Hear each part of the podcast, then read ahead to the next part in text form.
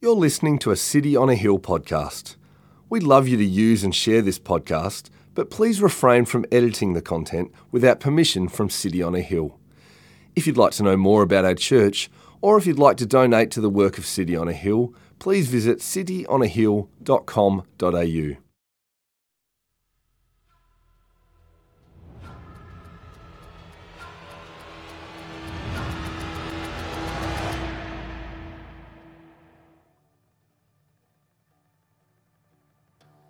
On the third new moon, after the people of Israel had gone out of the land of Egypt, on that day they came into the wilderness of Sinai. They set out from Rephidim and came into the wilderness of Sinai, and they encamped in the wilderness. There Israel encamped before the mountain, while Moses went up to God. The Lord called to him out of the mountain, saying, Thus you shall say to the house of Jacob, and tell the people of Israel, You yourselves have seen what I did to the Egyptians, and how I bore you on eagle's wings and brought you to myself.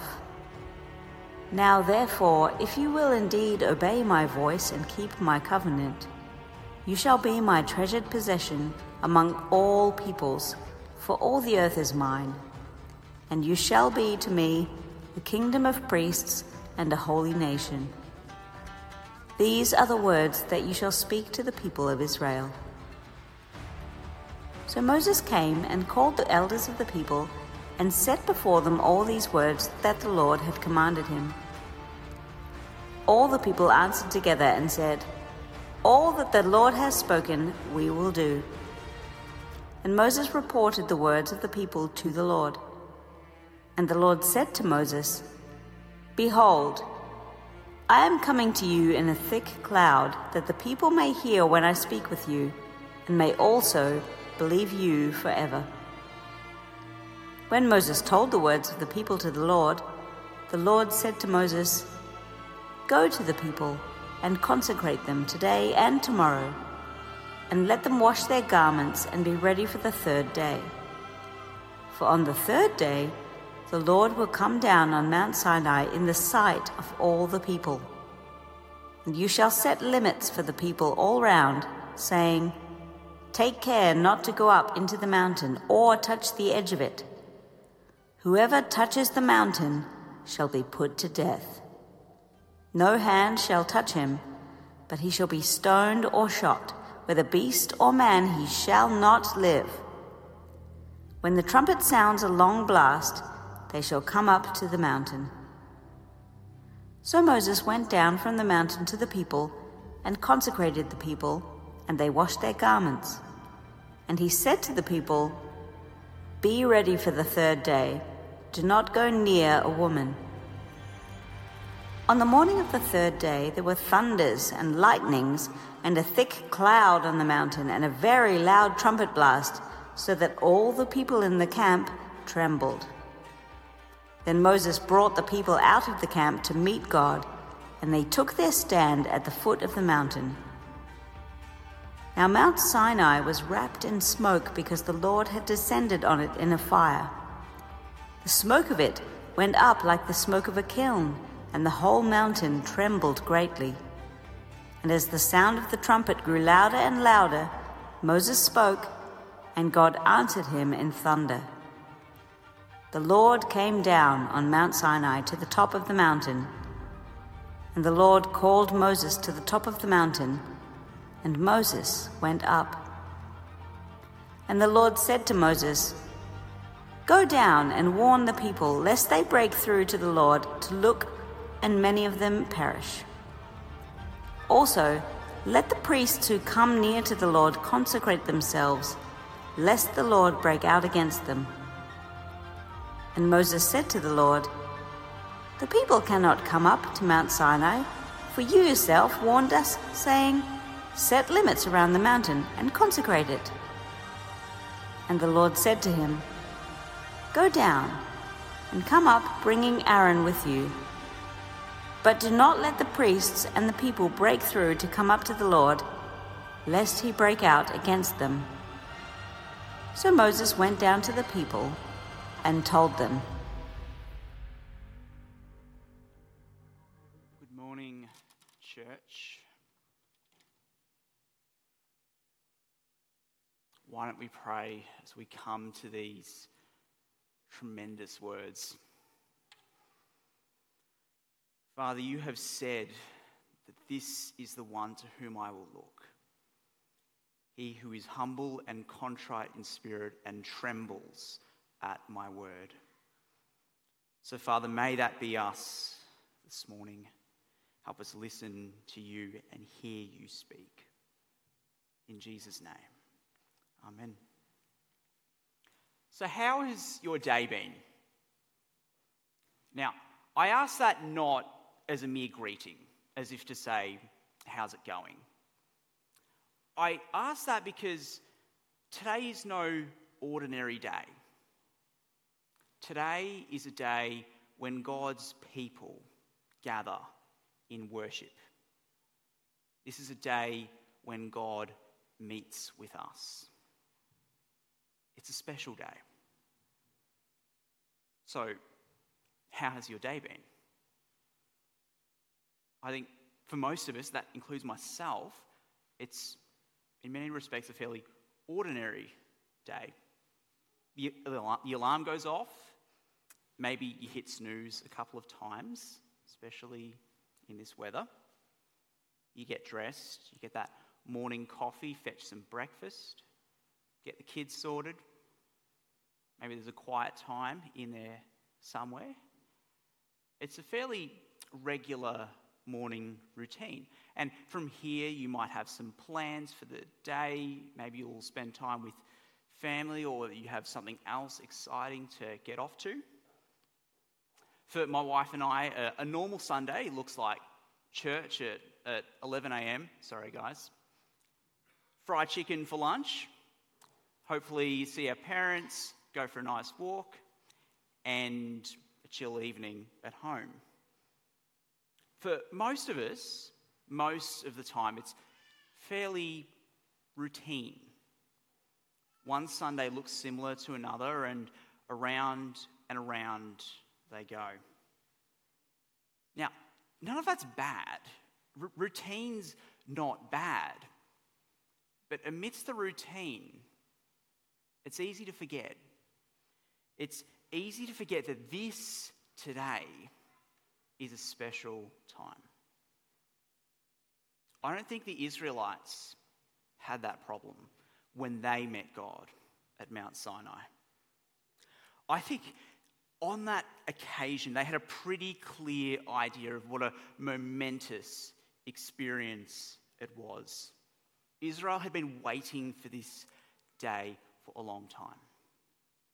Maybe you remember back in Exodus chapter 3, God told Moses that this day was coming. This is what God said When you have brought the people out of Egypt, you shall worship God on this mountain. And then we saw Moses clash with Pharaoh. We saw Pharaoh refuse to give in. We saw God tear Egypt apart with terrifying plagues the firstborn was slaughtered. The Israelites were led through the middle of the sea, and now finally, finally, they have come here Mount Sinai. It's all been leading up to this, like the climax of a movie. The time has now come. Here it is. This is the mountain. And so now Moses says, in just three days from now, we will see our God. We see in verse 11 be ready for the third day. For on the third day, the Lord will come down on Mount Sinai in the sight of all the people. You can imagine, can't you? The anticipation, the excitement, the fear So today we'll look at three things. Firstly, who are these people that get to meet with God? Secondly, who is the God they're meeting? And finally, how is it that these people can approach God? So the people that God invites to approach Him are special. They have a dear place in His heart and they have a unique and privileged responsibility. So Moses goes up the mountain and God tells him these important words. If you want to read verses 5 and 6. If you will indeed obey my voice and keep my covenant, you shall be my treasured possession among all peoples, for all the earth is mine. And you shall be to me a kingdom of priests and a holy nation. Could there be any greater honour for a group of people? To be those chosen by the God of the universe. These are the ones that God calls to come and worship Him. And there's three ways that God here describes Israel. Each of them is a marvelous privilege. They are His treasured possession. Of everything that belongs to God, His chosen people are His greatest treasure. And God owns a lot, doesn't He? He owns the whole universe. The oceans are His, the land and the mountains, all the galaxies in the vast stretches of space. God owns it all, but his people, Israel, are his chief delight. My grandfather's treasured possession was his mother's engagement ring. It's over 100 years old by now, gold and encrusted with rubies. And my grandfather was the youngest of 11 kids. So he was the baby of the family. And his mother was very, very dear to him. So when that ring was passed on to him, he prized that ring. And he was, he was a wealthy man, he was a successful businessman. He owned a fair bit. But of everything he owned, that ring was his favorite. It was dear to his heart, just as Israel is to God. They are also a royal priesthood. To be a priest means that you get special access to God. You get to step into his holy presence, and there you get to bring the needs of others before God's throne. This is a high calling, this is a sacred purpose. And everyone in Israel was meant to initially be a priest. Every Israelite was meant to have this intimate access to God. Unfortunately, that's a privilege they later forfeited. Holy nation. They are a country like no other, a nation consecrated to God and his purposes, set apart so that they particularly belong to God. And because of this holy calling, they are a nation with a responsibility to live holy lives. This is who these people are at the foot of Mount Sinai. This is the people who are about to meet with God. And this is also us. I want you to hear these words from Peter, 1 Peter chapter 2, and see if they don't sound familiar. He's writing to Christians and he says that you are a chosen race, a royal priesthood, a holy nation, a people for his own possession so that you may proclaim the excellencies of him who called you out of darkness into his marvelous light. This is us. Through Jesus, this is us. Jesus died as our Passover lamb to save us from God's wrath. He led us out of slavery to sin, and He is leading us to the land of promise. He redeemed us from our old master so that we might belong to God. And so we are now God's holy, chosen people, and we are given the monumental privilege of drawing near to God and representing Him in the world. This is, this is who we are, this is our identity.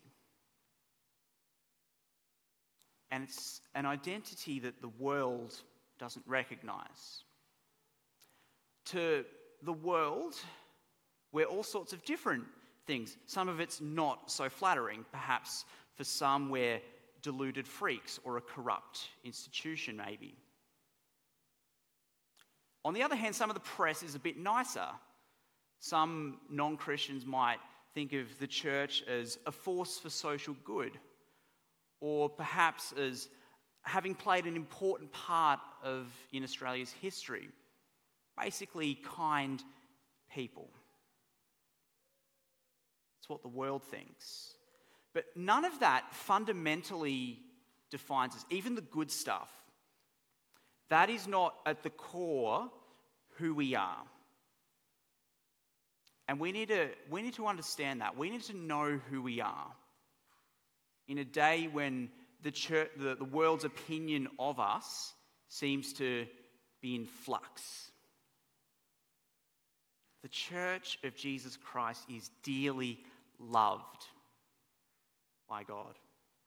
We have privileged access to Him through His Son. We are His instrument to accomplish His purposes in the world. We are. The church is special. It, it really is. We, we need to get that. Jesus' church alone carries the message of salvation to a world that desperately needs it. We only, as his treasured possession, are going to endure into the next age. The church alone represents God in his world. We need to stand firm in our identity. We can't let the world define it for us. And also, with a holy identity comes a holy call a call to holy living. God has made us his holy people, and that means we need to act like it. If we are to represent God in this world, then our lives need to be consistent with God's purposes. If we say that we meet with God, that even right now, as we meet, we are meeting not just with one another, but we are meeting with God. If we say that, then we need to have lives that are directed by God's will. Nothing less will do. Do you remember at the start of the year when we went through the Sermon on the Mount? This is Jesus calling us to a better way of life. A life marked by God's standard of righteousness. A life that steers clear of hypocrisy a life where we obey God from the heart, not just in appearances. Remember hearing that. That's what we need to pursue. Each of us personally, and all of us together. And when, as sincere believers, we fail to do that, as we do, we need to remember who we are. we are still God's holy people. Our sins don't change that. This is a status bestowed on us by God. So we seek to live God's way, and when we fail, we seek forgiveness and we push on because that's who we are. That is what God has called us to. We are His holy, priestly possession. And the God that we meet with, He is holy and He is to be feared. He is transcendent, almighty, and He must never be approached lightly. We see that Moses sets up a boundary around the mountain, a no go zone. This is the place where God's holy presence is going to show up. So you need to keep your distance, he says to the Israelites. Don't even touch the mountain. Under pain of death, do not touch that mountain. You know the signs that say trespassers will be prosecuted? Moses has set up signs that say trespassers will die, stoned, or shot with an arrow. Well, that's heavy. And for good reason, it's this heavy. God is the Lord of the universe, and He's holy. That means He's otherly, transcendent, set apart from anything else, especially anything sinful, like human beings. God is pure. Sinners are impure. We must be kept apart. There must be distance. And you can see God's holiness and his majesty on the third day.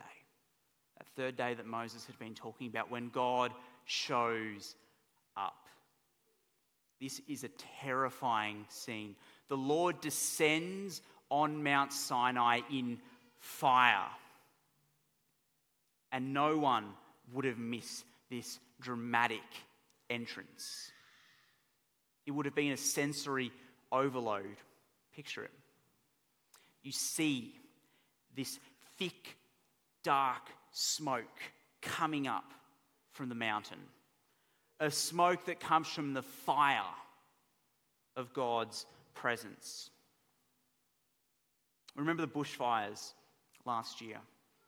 And maybe you remember some of the satellite photos on the news that showed the smoke coming up from the eastern half of Australia and blowing over to South America. Well, Israel, Israel can see that smoke coming up from the mountain. And they can also see lightning pierce the sky all around. The mountain is surrounded by these bright flashes of supercharged electricity. Do you know that when lightning hits a tree, it it carries so much energy that all the water inside the tree is just vaporized. And that actually makes it explode. Powerful stuff. And you can see that going on all around you. And they can also feel it. The, the mountain trembles. It's as if it was hit by an enormous earthquake. And it seems as if the very earth is going to give way under the weight of God's majesty. And you can hear. You can hear the noise that envelops this scene. There's thunder cracking again and again. And it's so loud that it hurts your ears. And there are these trumpet blasts, and they roar through the camp. You are surrounded by this relentless, deafening clamor. And then God speaks to Moses in a thunderous voice. And stick around next week what he is going to shout from the top of Mount Sinai to all Israel. How would you react if this was you? My grandmother, when there was a thunderstorm going on, would hide under a table. Was terrified of lightning. But I tell you, amidst a scene this intense, this volatile, this supernatural, we'd all want a table to hide under, just like the Israelites. They trembled before God. This is a holy God, and He is to be feared. He is supremely majestic and glorious. We can never lose sight of that. Do you fear God? This is the God who has brought down nations, the God more powerful than the billions of stars that he created, the God who accomplishes his will with the force of a mere command. We should be amazed at him. We should bow before him in reverence. We should feel incredibly small before him we should fear him. But if you are a Christian, you should not be terrified of him. Because Jesus died for you. He buried your sins in the ground. He eliminated any reason for God to unleash his fury upon you. And he's made you holy He's given you the right to be God's child. And so we fear God, but not in the same way the Israelites did. The Israelites were afraid for their safety. They were afraid that they would die for God's dangerous holiness. But Christians, we, we fear God from a place of safety. When I, I was a kid, my parents had this open fireplace and I loved it. It was awesome to see the fire rage and consume the fuel and to feel the heat that was radiating out of the fireplace and to watch this red burning flame. It was awesome. But as a kid, fire can be dangerous. And so my parents put this grate around the fire to fence it off so that their child could watch that fire from a place of safety. So that I could experience the fire without being in danger of being burnt by it. And as Christians, we contemplate God's power and grandeur. We get to experience His holiness,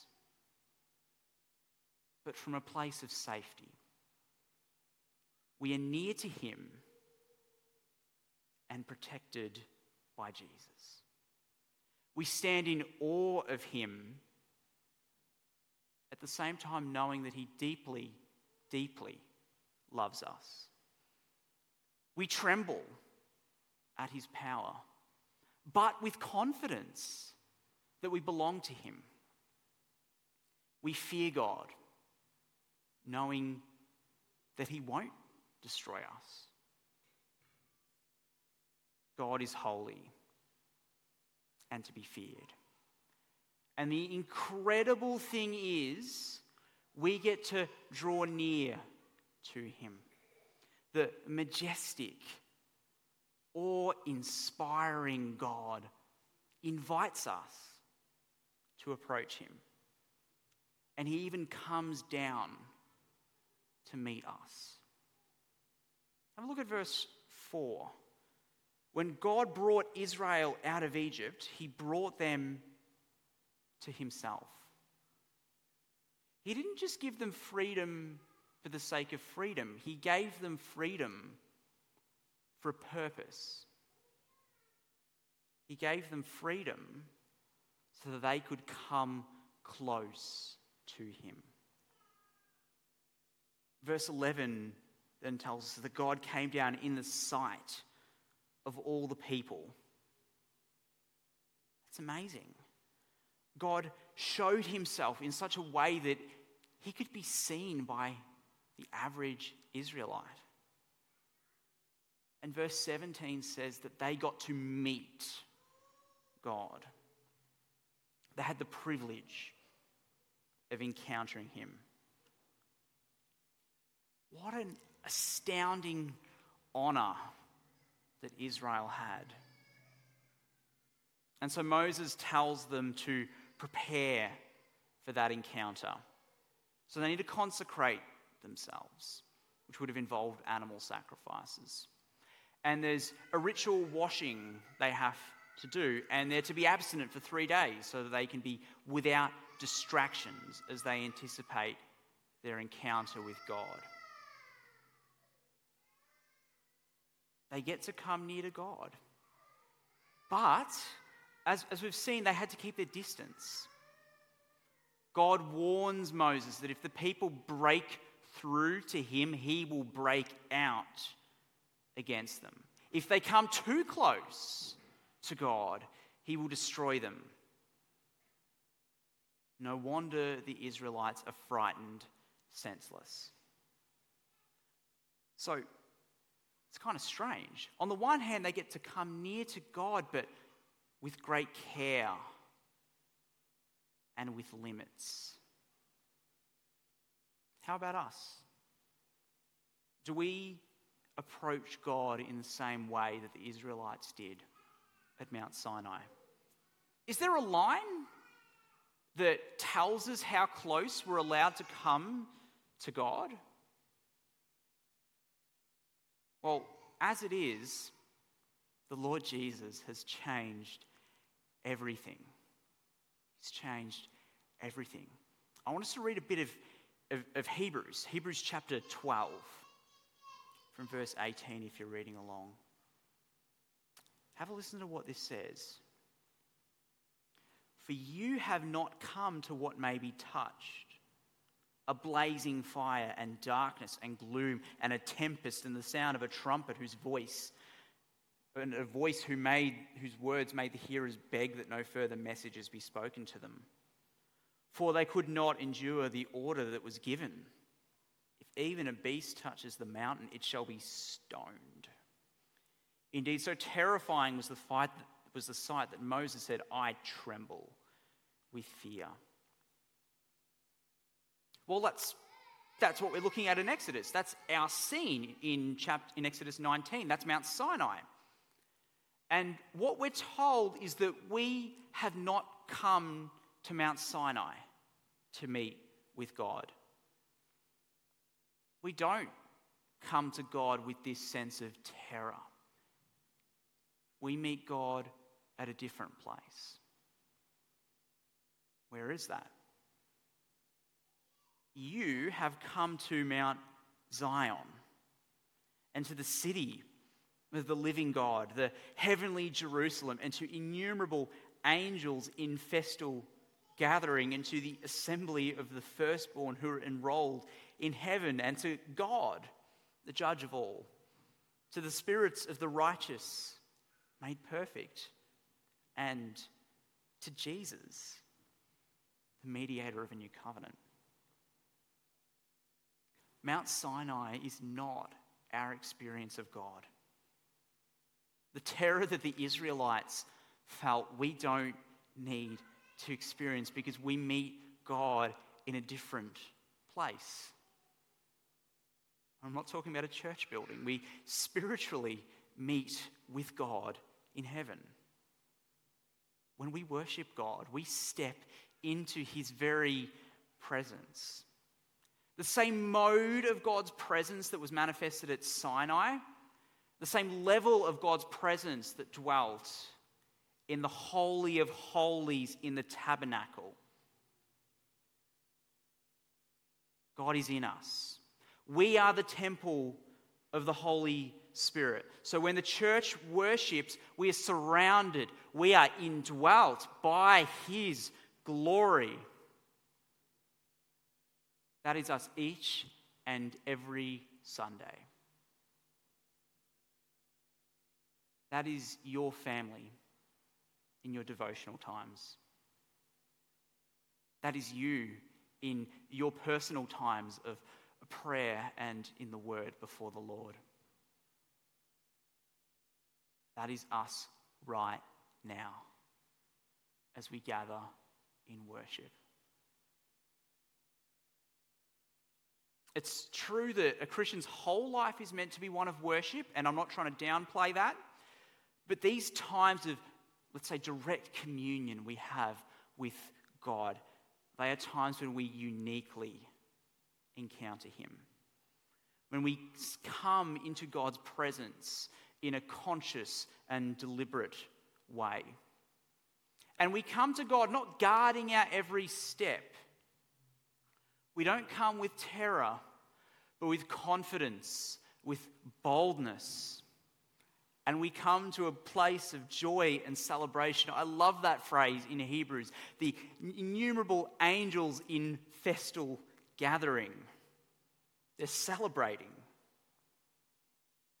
And that, that part that also says, the spirits of the righteous made perfect. Christians that have gone before us, perfected through Jesus. We gather with them. This is a place of acceptance, of family intimacy. This is where we come to meet with God. And for all this, for all these priceless treasures and privileges, we give thanks to the Lord Jesus. His blood has washed us from our sins. He has consecrated us. He has made us holy, acceptable to God, fit to step into His presence, so that we can worship God with awe, with reverence, with wonder, and with that joy in the Holy Spirit that we were talking about. Let's recognize what a wonderful privilege we have. Times that you and your family spend in prayer and in the Word, they are not ordinary times. They are times of sitting in the Lord's very presence as we worship Him. Times when the church gathers, they are, they are special times. They are times when God meets with us as we worship Him. This, now, is no ordinary moment. Brothers and sisters, God is here with us. The more we appreciate this, the more it will change the way we see these times of worship. We'll see them as not just something else on the calendar, not just something to be ticked off or gotten through, but something to anticipate, something to look forward to. Maybe we need a mindset change. Maybe when we grasp what a wonderful privilege worship is, all of a sudden we'll see prayer as not something we decide to do or not. The prayer meeting tomorrow night is something maybe we will or maybe we won't go to. But as a privilege to be grasped. Sunday services, maybe they've seemed like a burden we grasp what a privilege they are. We, we look forward to them. And when we do come, we don't come casually. We have a sense of the occasion. And we come to God with reverence. And also, it should make us conscientious of the sin in our lives. We've been sanctified through Jesus, that's true. But that doesn't mean we don't need to deal with some of our sin. We can't come to God with sin that's just lingering there. We haven't thought to confess it, tried to eliminate it, made any efforts to repent of it. We need to bring those before the Lord so that when we come, we step into his presence. We come to him with sincerity. This is an amazing privilege and an honor. We are God's treasured possession. We are his holy people, and we get to come into his holy presence. So may we always come with reverence and awe and joy. Let's pray. Father, thank you. You are good and holy and true. And so we thank you that you invite us to draw near to you. You make us your special treasured possession. This is a privilege, and we, we are sorry that we have not grasped that privilege like we should. Please help us to do that. Please help us to fear you, but fear you knowing that we are safe in our Lord and Savior Jesus Christ. Amen. Thank you for listening to our podcast. If you'd like to know more about our church, or if you'd like to donate to the work of City on a Hill, please visit cityonahill.com.au.